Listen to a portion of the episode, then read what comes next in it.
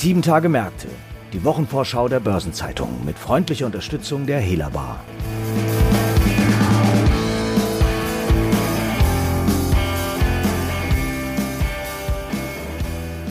Die anstehende Woche hält vielfältige Themen und Ereignisse bereit. In den nächsten etwa 20 Minuten erfahren Sie hier zum Beispiel, was zu erwarten ist, wenn der US-Indexanbieter MSCI seine Indizes ihrer vierteljährlichen Überprüfung unterzieht. Oder womit gerechnet wird, wenn BioNTech, Munich Re, ThyssenKrupp, Deutsche Wohnen und die KfW Bankengruppe Quartals- oder Halbjahreszahlen vorlegen. Doch nicht bei allen Unternehmen wird die Bilanz im Mittelpunkt des Interesses stehen.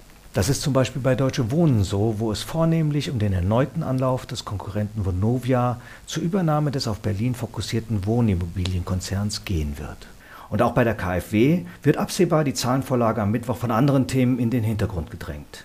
Und zu diesem Thema begrüße ich meinen Kollegen aus dem Bankenressort, Jan Schrader. Hallo Jan.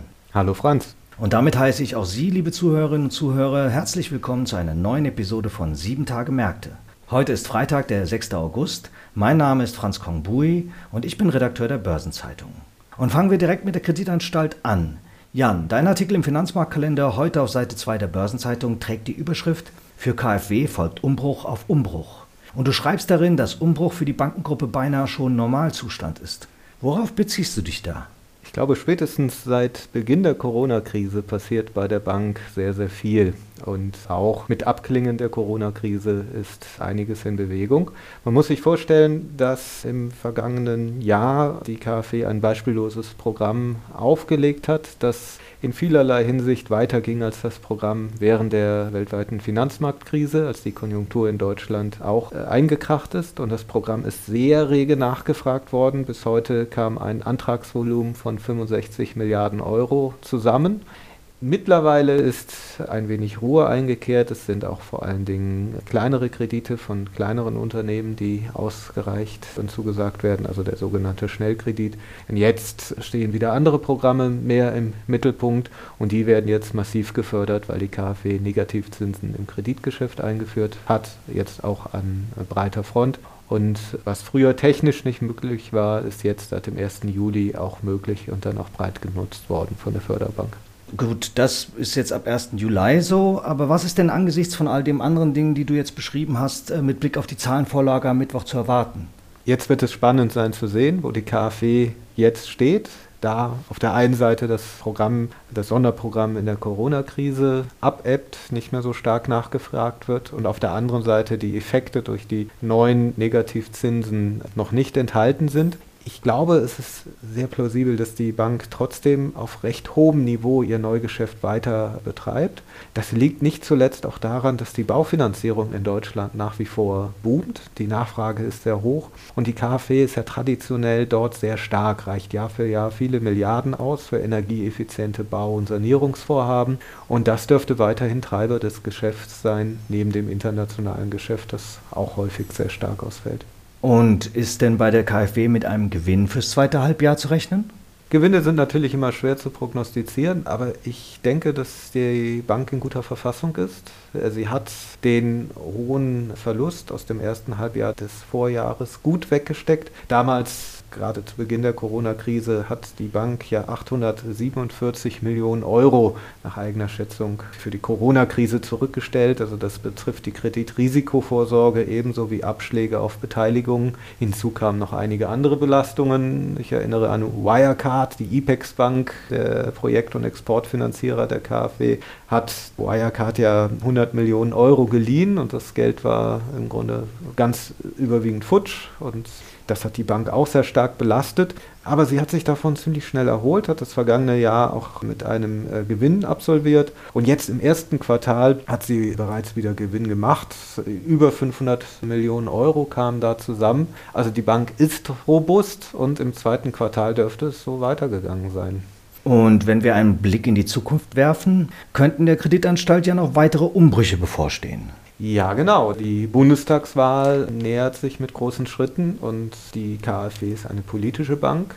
Der Verwaltungsrat ist politisch besetzt. Der Bundesfinanzminister Olaf Scholz sitzt dem Verwaltungsrat gerade vor. Sein Stellvertreter ist Peter Altmaier und äh, Bundeswirtschaftsminister und Bundesfinanzminister, die wechseln sich immer ab, also im Duett, die prägen ganz wesentlich das Geschehen und auch weitere politische Vertreter sitzen in diesem Gremium und wenn man einen Blick in die Wahlkampfprogramme der Parteien wirft, ist dort auch zu erkennen, dass die KfW vor neuen Aufgaben steht, weil über fast alle politischen Farben hinweg sind neue Aufgaben vorgesehen. Die Unionsparteien beispielsweise wollen das Wohneigentumsprogramm auch für Familien öffnen und attraktivere Hilfen in dem, was das auch immer genau heißt, für energetische Sanierungen schaffen. Die Grünen denken an eine Transformationsbank. Das ist erstmal ein schwammiger Begriff, aber zeigt ja auch einen gewissen Anspruch Anspruch, der damit verbunden ist, ähnlich wie die Weltbank beispielsweise. Also sie wollen die Institutionen mit Blick auf Klimawandel und Transformation äh, der Wirtschaft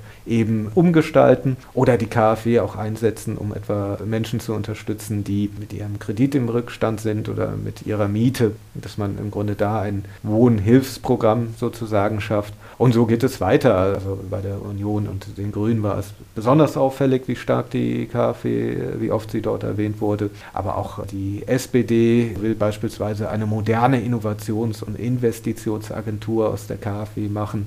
Was es konkret heißt, muss man sehen, aber ein gewisser Anspruch ist ja damit verbunden. Die Linke will Siedlungsbauten der Nachkriegszeit sanieren und dafür KfW-Mittel locker machen. Die FDP wiederum möchte, dass äh, Gebäude aufgestockt werden können und dafür verschiedene Maßnahmen, unter anderem auch ein KfW-Programm. Also da ist Musik drin. Die einzige Partei, die nicht mehr Aufgaben für die KfW skizziert, das ist die AfD. Die wollen zwar Familien mit Kindern in die eigenen vier Wände bringen, das ist, klingt natürlich toll. Statt teurer Förderung von Energieeffizienzhäusern heißt es da. Aber die Partei wird sich ja wahrscheinlich in der Opposition wiederfinden und eine Regierungskoalition wird vermutlich neue Aufgaben für die KfW vorsehen. Okay, das sind die Veränderungen, die auf die KfW nach der Bundestagswahl zukommen könnten. Es stehen aber doch auch schon personelle Wechsel fest und an, oder?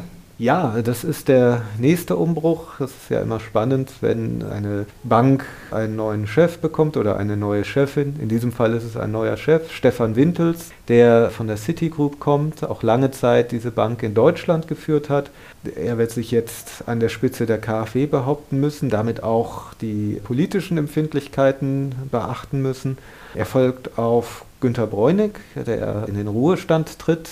Also im Oktober wird der Wechsel vollzogen. Die beiden äh, Manager führen die Bank dann im Oktober parallel und Ende Oktober verabschiedet sich der bisherige Bankchef. Und Herr Bräunig ist schon seit vielen Jahren dabei, also er ist seit 1989 äh, Mitglied der KfW und jetzt kommt ein Manager von außen, was natürlich auch ein Signal ist, weil es kein Eigengewächs ist. Gleichzeitig verliert die Bank eine einflussreiche Managerin aus der Vorstandsriege, das ist Ingrid Hengster. Sie hat ja das Inlandsgeschäft verantwortet und das ist ein sehr, sehr wichtiges Ressort. Und jetzt muss die Bank sich eben wieder umsehen, Ihr Weggang steht vermutlich auch im Zusammenhang mit der Chefpersonalie, weil Frau Hengster war selbst lange im Gespräch als Chefin für die KfW. Aber in Berlin hat man sich dann für eine andere Person, eben für Herrn Windhels, entschieden. Und das hat sie offenbar bewogen, die Segel zu streichen. Also auch hier steht noch eine wichtige Personalie an. Das sind tatsächlich einige Umbrüche, vor der die KfW in nächster Zeit steht. Vielen Dank, Jan, für den Überblick, den du uns über den Status quo und die anstehenden Veränderungen bei der KfW gegeben hast. Vielen Dank, es hat mir Spaß gemacht. Am Dienstag legt die Münchner Rückversicherung endgültige Zahlen zum zweiten Quartal vor. Aber schon im Vorfeld war erkennbar, dass sich die Munich Re auf Kurs befindet, ihr Gewinnziel 2021 zu erreichen. Wie der größte Rückversicherer der Welt im Juli vorab bekannt gab, konnte im zweiten Quartal der Nettogewinn auf 1,1 Milliarden Euro verdoppelt und damit die Markterwartungen übertroffen werden. Der DAX-Konzern teilte seinerzeit mit, auf Basis des Resultats von April bis Juni in der ersten Jahreshälfte einen Konzernüberschuss von 1,7 Milliarden Euro erwirtschaftet zu haben. Im Vorjahr waren es noch 0,8 Milliarden Euro gewesen. Der Vorstand sieht das Unternehmen auf gutem Weg, das Jahresziel von 2,8 Milliarden Euro zu erreichen. Im Vorjahr war der Gewinn um 1,5 Milliarden auf 1,2 Milliarden Euro geschrumpft. Auf Basis der vorläufigen Berechnungen konnte Munich Re im zurückliegenden Drei-Monats-Abschnitt den Nettogewinn um 521 Millionen Euro steigern. Im gleichen Zeitraum des Vorjahres war der Überschuss von 993 Millionen Euro 2019 auf 579 Millionen Euro eingebrochen. Damals drückten hohe Belastungen infolge der Corona-Pandemie auf die Profitabilität. Und Munich Re musste vor allem für Betriebsausfälle und Ausfälle von Veranstaltungen aufkommen. Angesichts dessen passten viele Versicherer ihre Policen an, so auch der Branchenprimus in der Rückversicherung. Die Assekuranz strich einen Großteil der Deckungen und das entlastet nunmehr auch die Munich Re. Zur Bekanntgabe der Eckdaten fürs zweite Quartal bezeichnete das Management nun die Schäden aufgrund von Covid-19 als im Rahmen der Erwartung. Der Konzern profitierte zudem von geringeren Belastungen aus Naturkatastrophen. Über die Schäden in Westdeutschland infolge von Starkregen und Überschwemmungen hatte das Unternehmen jedoch bisher noch keine Angaben gemacht. Zur Wochenmitte unterzieht der US-Indexanbieter MSCI seine Indizes ihrer vierteljährlichen Überprüfung. Die Barometer des US-Finanzdienstleisters gehören mit einem Volumen von ungefähr 10 Billionen Dollar zu den global meistgehandelten Benchmarks. Neben dem marktbreiten MSCI All Country World und dem auf Industrienationen fokussierten MSCI World sind sowohl zahlreiche Regional- und Einzelländerbarometer als auch verschiedene Sektor- und Faktorindizes verfügbar. Ihre Zusammensetzung und Gewichtung basiert in der Regel auf der Free-Float-Marktkapitalisierung der zur Verfügung stehenden Titel. Im Rahmen der Rebalancierung kann es nun über alle MSCI-Barometer hinweg zu hunderten Anpassungen kommen. Insbesondere bei den asiatischen Indizes könnte es laut Analysten ein Stühlerücken geben die meisten Wechsel dürfte es demnach unter den an chinesischen Festlandbörsen notierten Titeln geben. Doch auch in Hongkong, Taiwan, Thailand und Korea stehen mehrere Auf- und Abstiege bevor. Aktien, die in MSCI-Indizes einziehen, profitieren häufig von gewaltigen Zuflüssen passiver Gelder. Die Wechsel in den Barometern treten mit Handelsbeginn am 1. September in Kraft. In vielen kleinen Schritten treibt ThyssenKrupp-Chefin Martina Merz den Umbau des Traditionskonzerns voran. Erst in der vergangenen Woche wurde der Vertrag zum Verkauf des Geschäfts mit Bergbaumaschinen an die dänische FLS Smith unterzeichnet. Zugleich verkündete der Konzern Fortschritte in den Verkaufsverhandlungen für das italienische Edelstahlwerk AST und das Infrastrukturgeschäft. Das wichtigste Thema ist aber, wie mit dem identitätsstiftenden, aber extrem zyklischen Stahlgeschäft dauerhaft umgegangen wird. Und das wird auf die lange Bank geschoben. Seit Ende März ist der potenzielle Verkauf vom Tisch. Die Entscheidung, ob und wie die Sparte verselbstständigt werden kann, soll jedoch erst 2022 fallen. Das ist zahlreichen Investoren zu spät, was sich nicht zuletzt im Aktienkurs niederschlägt.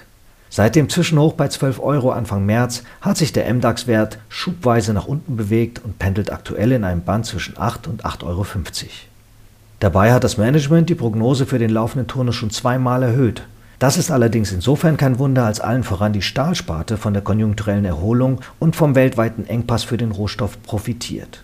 Inwieweit diese Entwicklung ausreicht, um die Latte für den laufenden Turnus erneut hochzulegen, wird sich am kommenden Mittwoch bei der Vorlage der Zahlen für die ersten neun Monate zeigen.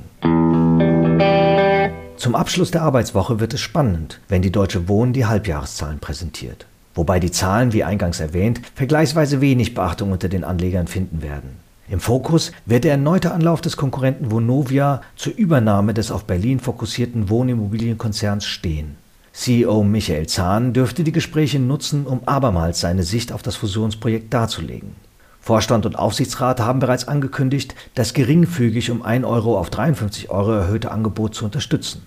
So wie sie bereits die vorherige Offerte, die überraschend gescheitert war, befürwortet hatten Mancher Investor dürfte aber fragen, warum man sich mit einem Angebot zufrieden gibt, das nur leicht über dem per 30. Juni erwarteten inneren Wert liegt.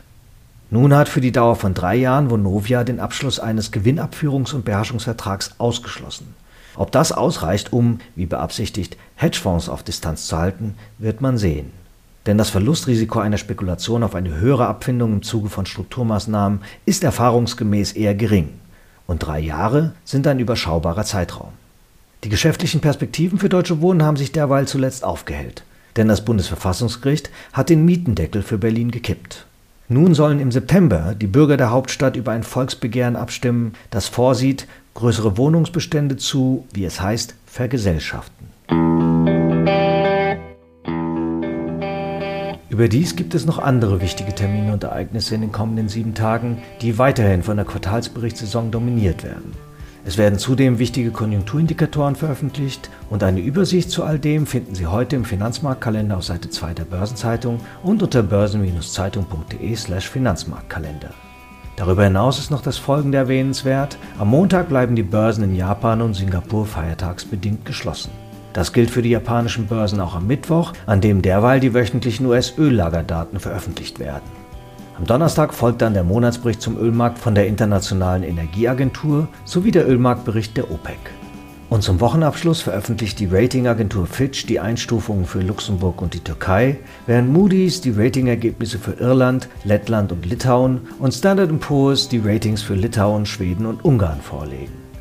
Es gibt zudem auch einige runde Geburtstage in den nächsten sieben Tagen zu feiern. 60 Jahre alt werden Daimler-Vorständin Renata Jungo-Brünger, Gerhard Hausruckinger, ehemals Interimsvorstandschef von GfK, der Investor und ehemalige Karstadt-Eigner Nikolaus Berggrün und Quirion CEO und ehemals Consorschef Martin Daut.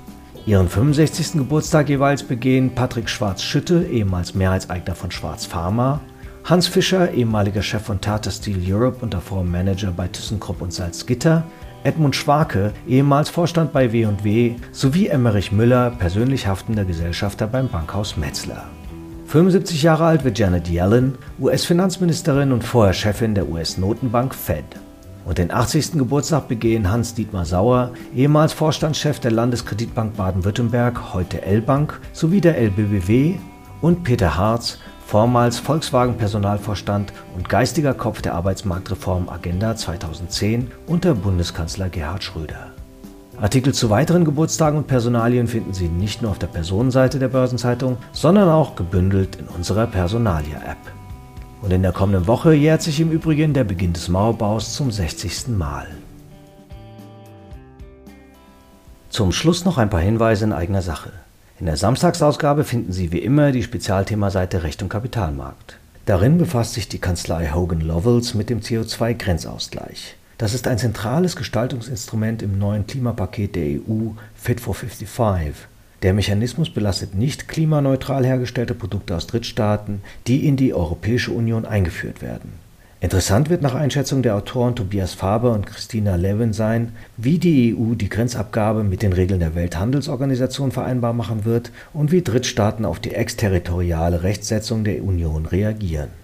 Ein weiteres Thema ist das Zusammenspiel von regulatorischen und nachhaltigkeitsbezogenen Vorgaben bei grünen Bankanleihen.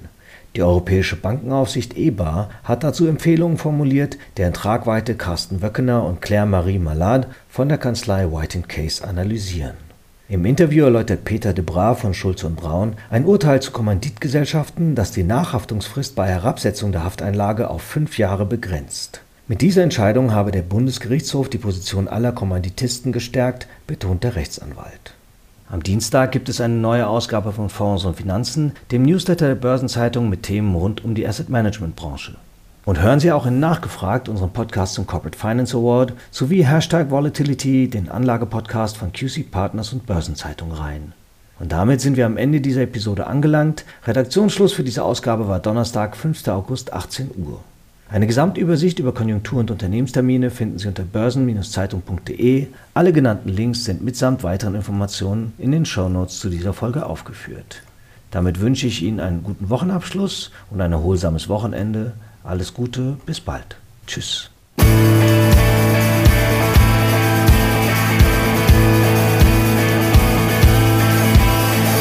Das war 7 Tage Märkte, die Wochenvorschau der Börsenzeitung mit freundlicher Unterstützung der Hela Bar.